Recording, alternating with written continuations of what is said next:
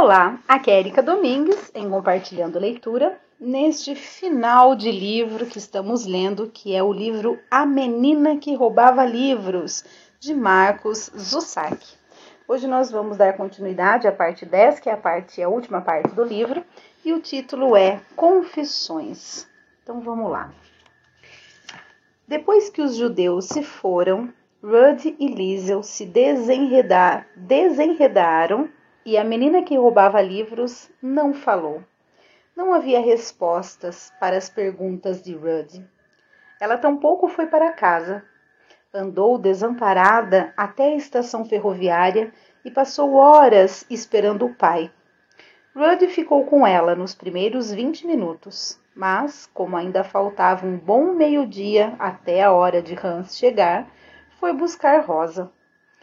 Na volta para a estação, contou-lhe o que tinha acontecido. E quando Rosa chegou, não perguntou nada à menina. Já havia montado o quebra-cabeça e apenas parou a seu lado e acabou convencendo-a a se sentar. Esperaram juntas. Quando o pai soube, deixou cair a sacola e chutou o ar da banhoff. Nessa noite, nenhum deles comeu. Os dedos do pai profanaram o acordeão, assassinando uma melodia após outra, por mais que ele se esforçasse. Nada mais funcionava. Durante três dias, a menina que roubava livros permaneceu na cama. Toda manhã e toda tarde, Rod Steiner batia a porta e perguntava se ela ainda estava doente. Liesel não estava doente. No quarto dia, a menina foi até a porta de entrada do vizinho e perguntou se ele poderia voltar ao bosque com ela ao lugar onde haviam distribuído pão no ano anterior.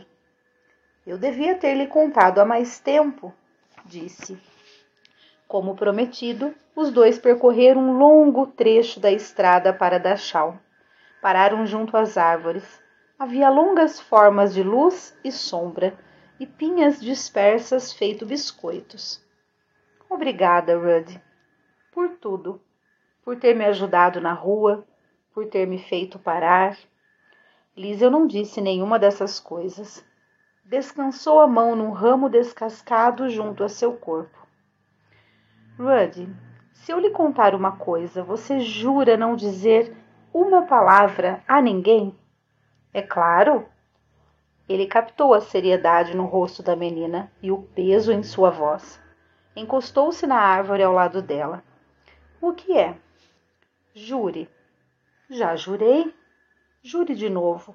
Você não pode contar a sua mãe, a seu irmão, nem ao Tommy Miller, a ninguém. Eu juro. Encostada, olhando para o chão, ela tentou várias vezes descobrir o lugar certo em que começar, lendo as frases a seus pés, juntando as palavras com as pinhas e os restos de galhos partidos. Lembra-se de quando eu me machuquei na rua jogando futebol? perguntou. Foram precisos aproximadamente três quartos de hora para explicar duas guerras, um acordeão, um lutador judeu e um porão, sem esquecer o que tinha acontecido quatro dias antes na rua Monique. Foi por isso que você chegou mais perto para olhar, disse Rudd, naquele dia do pão, para ver se ele estava lá. Foi. Cristo crucificado. É. As árvores eram altas e triangulares. Permaneceram caladas. Liesel tirou da bolsa a sacudidora de palavras e mostrou uma página a Rudd. Nela havia um menino com três medalhas penduradas no pescoço. Cabelos da cor de limões, leu Rudd. Seus dedos tocaram as palavras. Você falou de mim com ele? No começo, Liesel não conseguiu dizer nada. Talvez fosse a súbita turbulência do amor que sentiu por ele. Ou será que sempre o tinha amado? Era provável. Impedida como estava de falar, desejou que ele a beijasse. Quis que ele arrastasse sua mão e a puxasse para si. Não importava onde a beijasse, na boca, no pescoço, na face, sua pele estava vazia para o beijo, esperando. Anos antes, quando os dois haviam apostado corrida num campo lamacento, Rudd era um conjunto de ossos montado às pressas, com um riso irregular e hesitante. Sob o arvoredo, nessa tarde, era um doador de pão e ursinhos de pelúcia, um tríplice campeão de atletismo da juventude hitlerista. Era seu melhor amigo e estava a um mês de sua morte. É claro que falei de você com ele, disse Liesel. Estava se despedindo e nem sabia. Bom, mais um título que é O Livrinho Preto de Ilza Hermann. Em meados de agosto, ela pensou em ir ao número 8 da Grande Stress em busca do mesmo velho remédio. Para se animar, foi isso que pensou. Tinha feito calor durante o dia, mas havia previsão de chuvas à noite. Em O Último Forasteiro Humano, havia uma citação perto do final. Liesel lembrou-se dela ao passar pela loja de Frau Diller. O Último Forasteiro Humano, página 211. O sol mistura a terra. Rodando, rodando, ele nos mistura como um ensopado. Na ocasião, Liesel só pensou nisso porque o dia estava muito quente. Na rua Munique, lembrou-se dos acontecimentos da semana anterior. Reviu os judeus vindo pela rua, suas fileiras, seus números e seu sofrimento. Resolveu que faltava uma palavra em sua citação. A palavra é ensopado repulsivo, pensou com seus botões. Tão repulsivo que não posso suportá-lo. Liesel cruzou a ponte sobre o rio Amper a água estava gloriosa, esmeralda, vívida. Ela viu as pedras no fundo e ouviu o cantarolar conhecido da água. O mundo não merecia um rio daqueles. Escalou a ladeira para a grande Stress. As casas eram encantadoras e repugnantes. Ela gostou da dorzinha nas pernas e nos pulmões.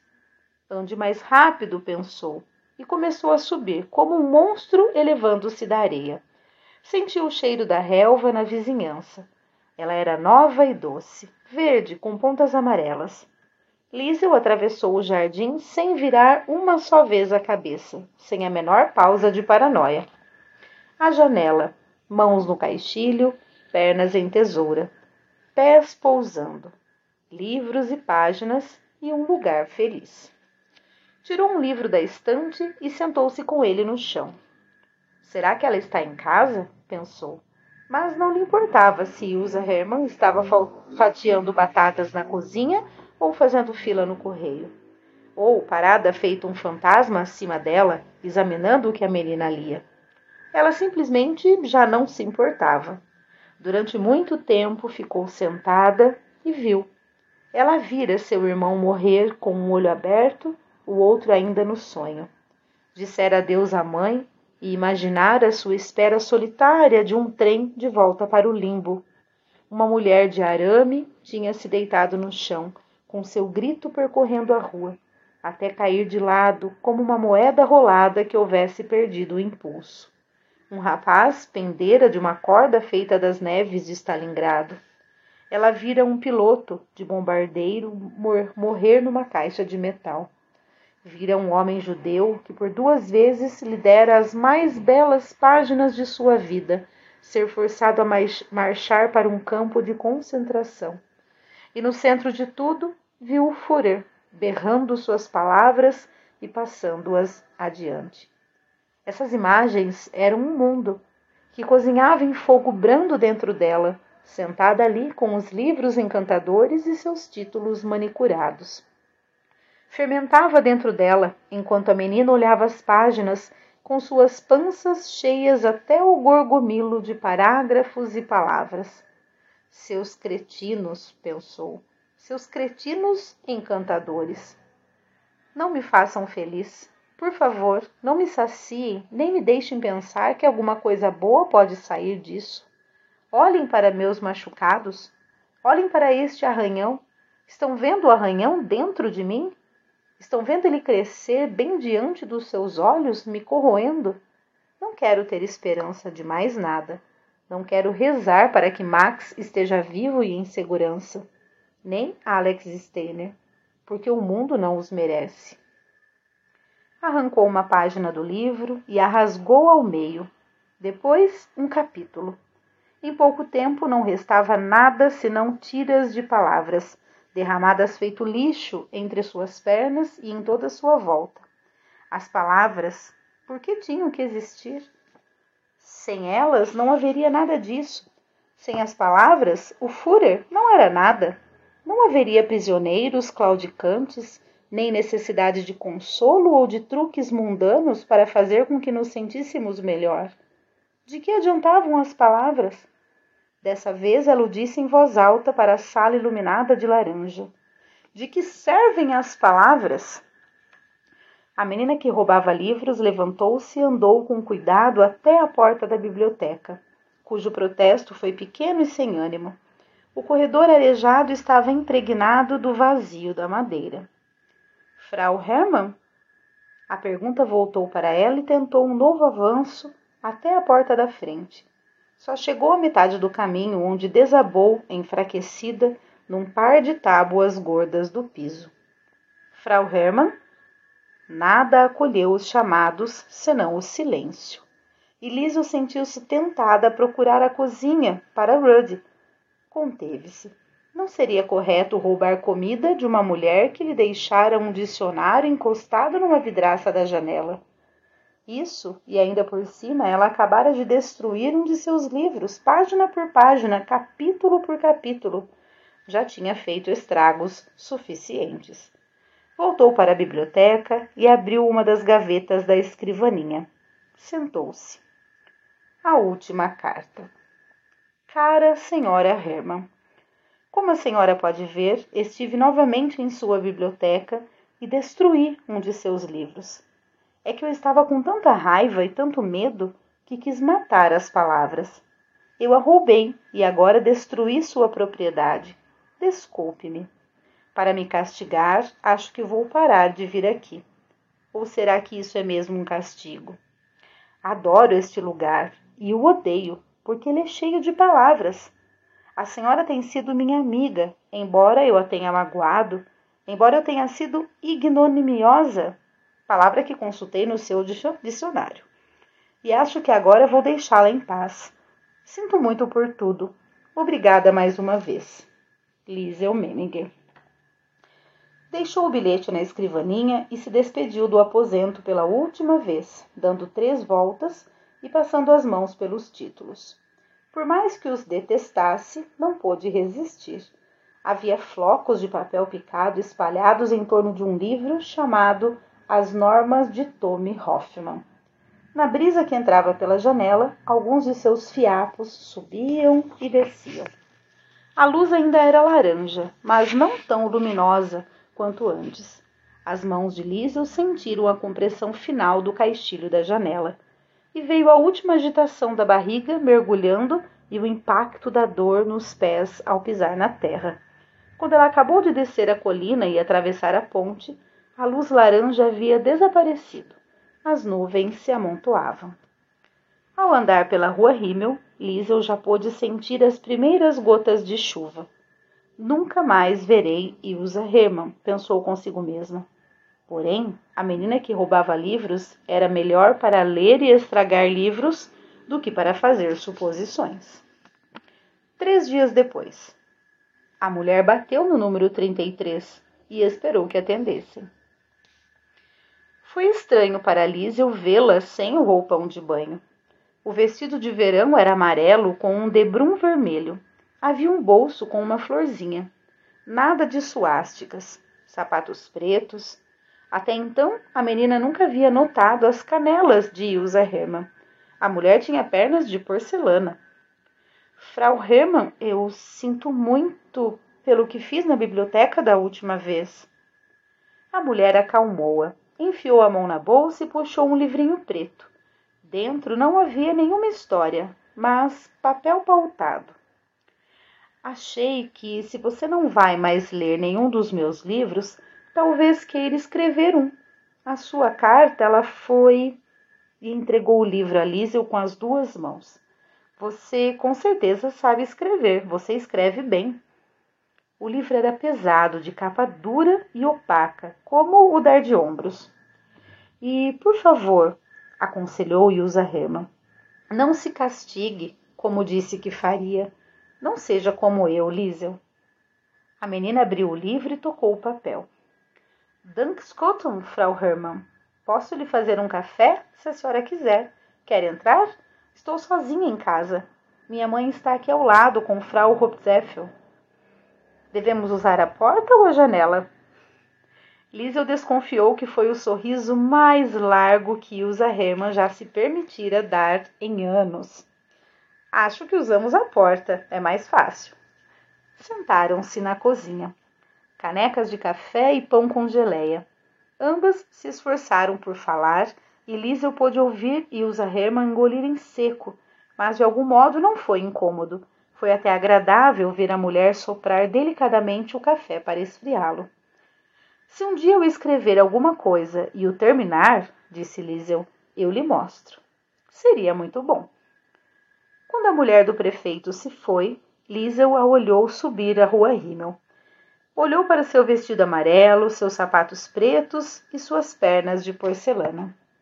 Junto à caixa do correio, Rudd perguntou: Aquela era quem eu estou pensando? Era. Você está de brincadeira ela me deu um presente. Como se veio a constatar, Ilza Hermann não deu apenas um livro a Liesel Meminger nesse dia. Deu-lhe também um motivo para passar tempo no porão, seu lugar favorito, primeiro com o pai, depois com Max. Deu-lhe uma razão para ela escrever suas próprias palavras, para ver que as palavras também lhe tinham dado vida. Não se castigue, a menina a ouviu dizer outra vez mas haveria castigo e sofrimento, e haveria também felicidade em escrever. À noite, quando a mãe e o pai foram dormir, Liesel desceu furtivamente ao porão e acendeu a lamparina de querosene. Durante a primeira hora, só fez olhar para o papel e o lápis. Obrigou-se a lembrar e, como era seu hábito, não desviou os olhos. Schreibe, instruiu a si mesma, escreva. Passada mais de duas horas, Liesel Meminger começou a escrever, sem saber como conseguiria fazer isso direito. Como poderia saber que alguém apanharia sua história e a carregaria consigo por toda parte? Ninguém espera essas coisas, ninguém as planeja. Usando uma lata pequena de tinta como assento e uma grande como mesa, Liesel pôs o lápis na primeira página. No centro, escreveu o seguinte: A menina que roubava livros. Uma pequena história de Liesel Meminger. Muito bem, vamos ler mais um título antes da gente finalizar este áudio, que é Os aviões com caixa torácica.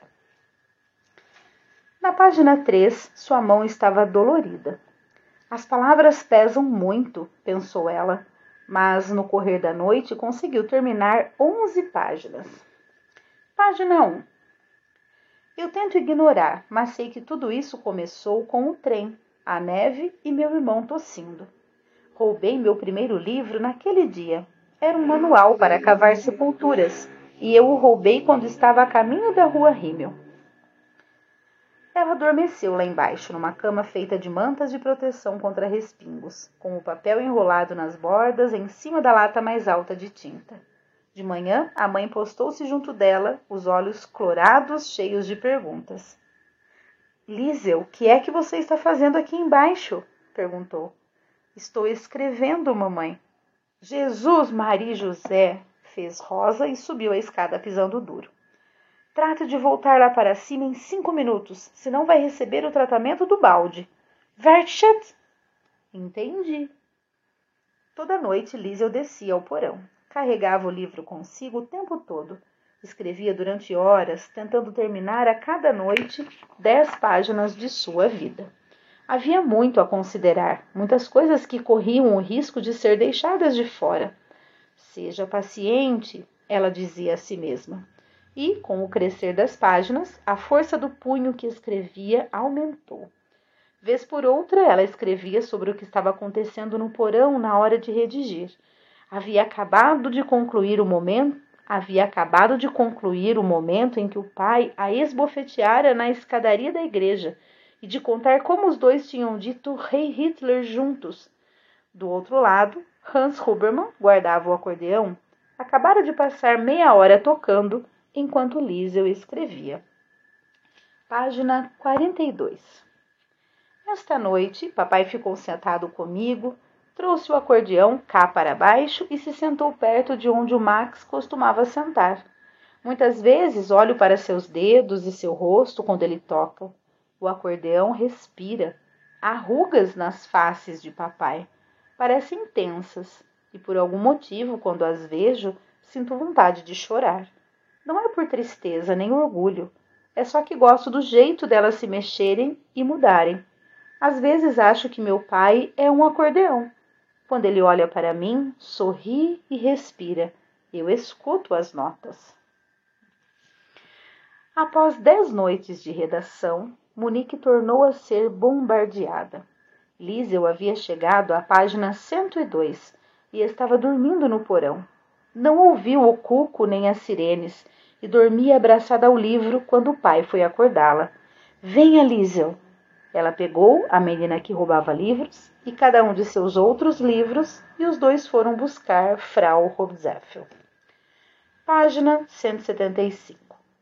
Um livro desceu flutuando pelo rio Amper. Um menino pulou na água, alcançou e o segurou com a mão direita. Sorriu. Estava afundado até a cintura na gélida água dezembrina. Que tal um beijo, Salmensky? disse. No bombardeio seguinte, em 2 de outubro, ela havia terminado. Restavam apenas algumas dúzias de páginas em branco, e a roubadora de livros já começava a reler o que tinha escrito. O livro era dividido em dez partes, todas as quais haviam recebido títulos de livros ou histórias e descreviam o modo como cada um havia afetado sua vida. Muitas vezes me pergunto a que página ela teria chegado quando percorria a rua Rimmel sob o tamborilar da chuva pingante, cinco noites depois.